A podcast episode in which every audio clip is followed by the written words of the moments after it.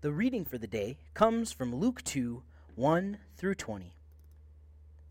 In those days, Caesar Augustus declared that everyone throughout the empire should be enrolled in the tax lists. This first enrollment occurred when Quirinius governed Syria. Everyone went to their own cities to be enrolled. Since Joseph belonged to David's house and the family line, he went up from the city of Nazareth in Galilee to David's city, called Bethlehem in Judea. He went to be enrolled together with Mary, who were promised to him in marriage and who was pregnant. While they were there, the time came for Mary to have her baby. She gave birth to her firstborn child, a son, wrapped him snugly, and laid him in a manger, because there was no place for them in the guest room. Nearby, shepherds were living in the fields, guarding their sheep at night. The Lord's angel stood before them. The Lord's glory shone around them, and they were terrified. The angel said, Don't be afraid. Look, I bring good news to you wonderful, joyous news for all people. Your Savior is born today in David's city. He is Christ the Lord. This is a sign for you. You will find a newborn baby wrapped snugly and lying in a manger. Suddenly, a great assembly of the heavenly forces was with the angel praising God. They said, Glory to God in heaven and on earth, peace among those whom he favors. When the angels returned to heaven, the shepherds said to each other, Let's go right now to Bethlehem and see what's happening. Let's confirm what the Lord has revealed to us. They went quickly and found Mary and Joseph and the baby lying in the manger. When they saw this, they reported what they had been told about this child. Everyone who heard it was amazed at what the shepherds told them. Mary committed these things to memory and considered them carefully. The shepherds returned home glorifying and praising God for all they had heard and seen. Everything happened just as they had been told. Merry Christmas, everyone. My name is Jonah. My pronouns are they, them, theirs, and I'm one of your pastors here at Zao MKE Church. And you know what? We made it. We made it to Christmas Eve. We've been preparing our hearts for this whole season of Advent as a church community. And in many ways, we have been preparing all of 2020 for Jesus to come and bring miracles and all of our lives. And in fact, Christmas Eve is a celebration of the God who is already and not yet with us. The God who is with us and is coming on their way, bringing a new kind of kingdom bringing the earth into a new kind of life. And so we celebrate this Christmas Eve and we light candles and we sing music and we are together. And this year, we have to find out how to be together in very different ways. We've had several months of practice, and so at Zao, I hope y'all are commenting in the comment section. And I know that folks are active in the squad page sharing what they're up to for Christmas, but it is different. And that feels hard sometimes. What is it like when the God who is with us is with us in new and different ways? What does it mean when we have to be with one another in different ways that feel more distant and separate? But this is what it means to be church, to find one another in the spirit of the promise of God, the God who comes to be with us, God Emmanuel. We have been preparing by talking about the women who prepared the way for Jesus. And last week, when we were talking about Mary, we spent some time reflecting on incarnation, what it means for the God incarnate, which is from the Latin root carne, which means flesh or even meat. What it means to have God come be with us, not only by being a spirit among us, around us, but also by taking on flesh. You see, our tradition, Christianity, has a sinful history of denigrating the body, of thinking that the body is less than, of sort of separating that we are body on the one hand and soul or spirit on the other, and that God only values our soul or our spirit. But actually, in our deepest traditions, the very words for soul and spirit are bound with flesh in the Hebrew language. that to be spiritual means to be embodied. And the design of creation from God's hand is embodied. God didn't design a creation full of merely spirits, but of dirt and blood and rain clouds and sunshine, of things that grow and wither and die and grow again. And this body that is earth is home to our bodies. And together we have a living flesh that is created and blessed by God, called good, and in the case of human beings, very good. And in the incarnation, God chose flesh, not just for us, but for God's self. We forget this when we curse the flesh, when we say that we want to be more spiritual or more soulful in a way that is supposed to take us away from our bodies. We remember at Christmas time that God chose to be spiritual and soulful by coming more deeply into the flesh, by taking on a human body. Because Jesus, Emmanuel, the very name, means God with us. God has always been with us, this breath, this spirit. In our creation stories, there is an understanding of God's spirit with us in these more ethereal and visceral ways. God creates humanity from the dust, from the clay, shapes us into being, and breathes God's life breath into us with a kiss. Ruach, the Spirit of God, who is with us, who animates us, who gives us life, but is somewhat intangible. God, Spirit, has always been with us. And we know from the scriptures that Jesus has always been with us also. Jesus was in the beginning with God, and Jesus was God. And Jesus took on flesh in the time that we celebrate at Christmas. So, why? Why would God do this? And what is at stake when God takes on a human body? Well, we know that part of being human in flesh, part of having a body and walking life on this earth, is about suffering. God does take on suffering. And that's one of the things that we talk about when we talk about God in the body, in the flesh, Jesus who came, who suffered and died. That's true. And it's a powerful part of the incarnation for me, the cross, that God would want to be with us so badly that even facing torment and death, God would still choose to be with us.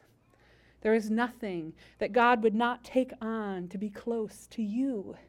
And that is the beauty of the incarnation as it relates to suffering, that God is willing to suffer in a human body, if only to be close to you. But what about the joys of incarnation? What else does God get from taking on a human body? It's not all suffering and torment and death. In fact, most of it is life in these mundane and beautiful ways. The joys of living an embodied, enfleshed life. God took on flesh not only because God was willing to sacrifice, but also because it was worth it. Worth it to sacrifice, to be with us, but to be with us in a very particular way to be with us in a body, to be with us in a kind of closeness that we may have a special appreciation for right now, as we must be with one another virtually. That God said, for this moment, for this lifetime, I need to be with you in a different kind of way. God chose to be alive with us in our own flesh and this experience of taking on a body was worth the pain and rejection that came with it. Jesus teaches us by choosing us and choosing a body that the risks of love are worth it because there are rewards to love. That there are rewards for showing up fully, for bringing one's whole self, body and all. Jesus chose a body and lived life through it. All of the things that we experience as human beings in flesh, God took on and experienced with us. Jesus felt the joys of growing in a body. Jesus learned to crawl and then walk, learned to babble and then speak. Jesus went through the awkwardness of puberty, the pain of growth spurts, because the power of becoming oneself is beautiful and holy and worth it. That is something that God knew going in and took on because the experience was worth having. Jesus, when he preaches, talks about thirst and hunger like someone who lives in the desert and knows what it is like to thirst and hunger.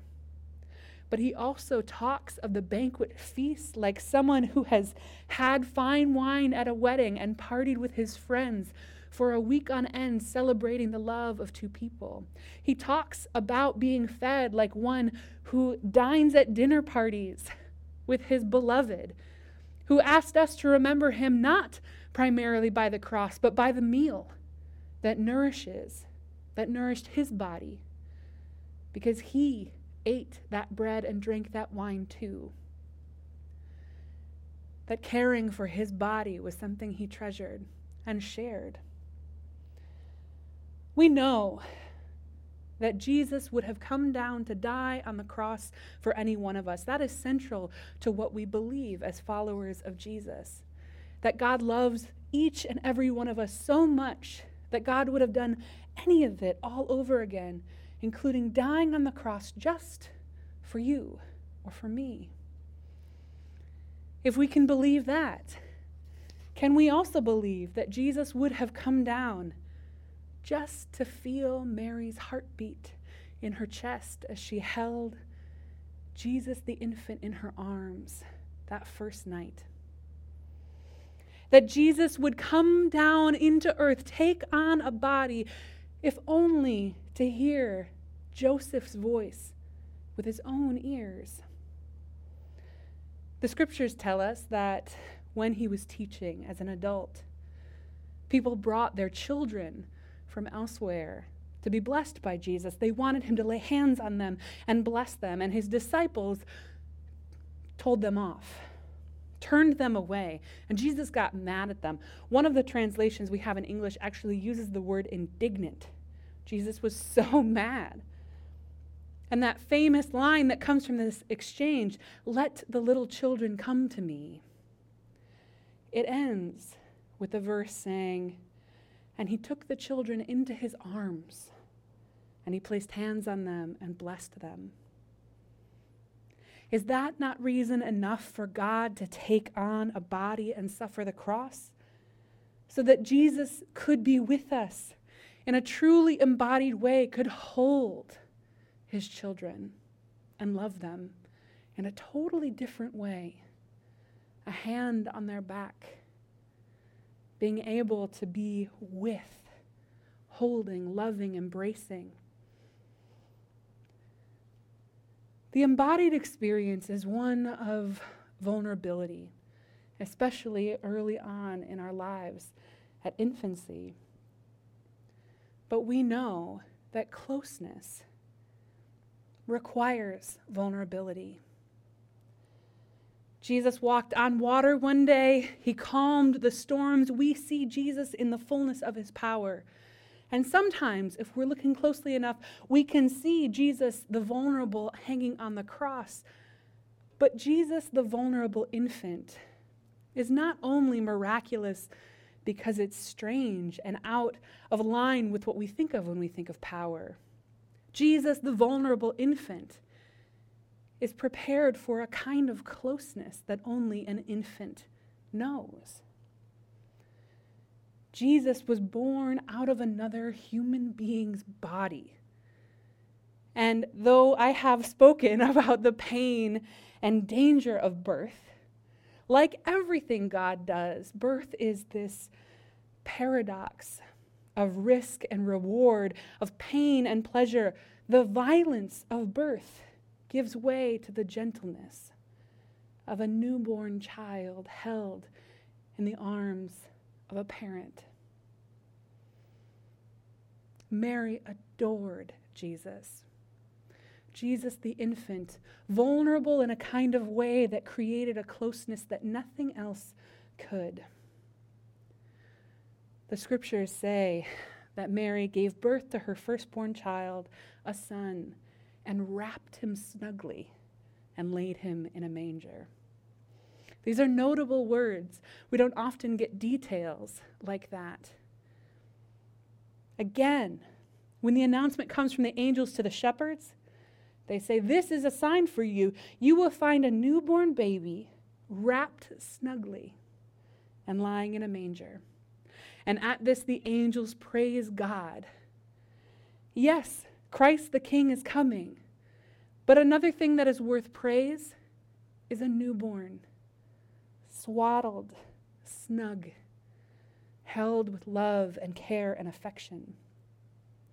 Swaddling is an ancient practice, wrapping cloth around a newborn infant. In our scriptures, it appears first in Ezekiel, which is quite an old text. It comes up when there's a metaphor about Israel actually not being swaddled, not being cared for as a newborn. It's a metaphor for abandonment. But not this baby, not Jesus. Jesus the Christ, God among us, is cared for in these intimate ways. Human beings attend to him. Mary and Joseph attend to him by wrapping him snug as a bug in a rug. And that's what the scriptures tell us and want us to know that Jesus was loved and held, swaddled for his own warmth and comfort and security. God came to be with us, to love us in truly intimate ways. And she made herself vulnerable in order to do so. And part of the miracle of that is that it gives us the chance to truly love God back to offer a kind of love to Jesus, the vulnerable infant, that we never could if we didn't encounter our God in such a vulnerable way. But Jesus does come into this earth covered in gross afterbirth, covered in beautiful, miraculous sweat and tears of those around him, brought close feeling the heartbeat of those who are to care for him, to protect him, to protect Jesus, who is God. At the birth, we are invited to have a kind of reciprocal relationship with our God who loves us, who protects us, who is kind to us, who adores us. We are called into a kind of closeness to shower our God with affection the way that we do with newborn babies. God wants our worship, but not because God is vain or insecure. But worship is just a word we have for our expression of affection, of love. Our God is not a God over, but a God with and a God with who offers us such limitless love, desires our love to be given in return, and gives us that opportunity by coming to be with us in these incredibly intimate ways. We are made in the image of the God who loves, the God who cherishes our love. God came to earth as Jesus to be with the little children to hold the little children, but also to be held. This is the paradox of the powerful, vulnerable God with us, the infant king, the baby Messiah. Jesus came to love us and receive our love. Jesus came to adore us. Now come, let us adore him. This Christmas, as we prepare ourselves for the miraculous power of God to break loose in this world at any and every moment, let us also prepare to pour out our love and affection to the God who makes himself vulnerable and prepares to receive whatever love and affection we have to give. And God puts God's self at our mercy to be held in our arms just as we are held in God's. Will you pray with me? God of all creation, we praise you for your wild and infinite ways. And we praise you for your soft and intimate ways. God, we pray that you would give us the joy of knowing you at every aspect, of showering you with our love, of adoring you with a fraction of the love that you adore us with. God, be with us this Christmas. Help us to see the ways that we can love and adore you. Help us to appreciate the reciprocity you are inviting us into. And help us find joy in your merely being with us. Amen.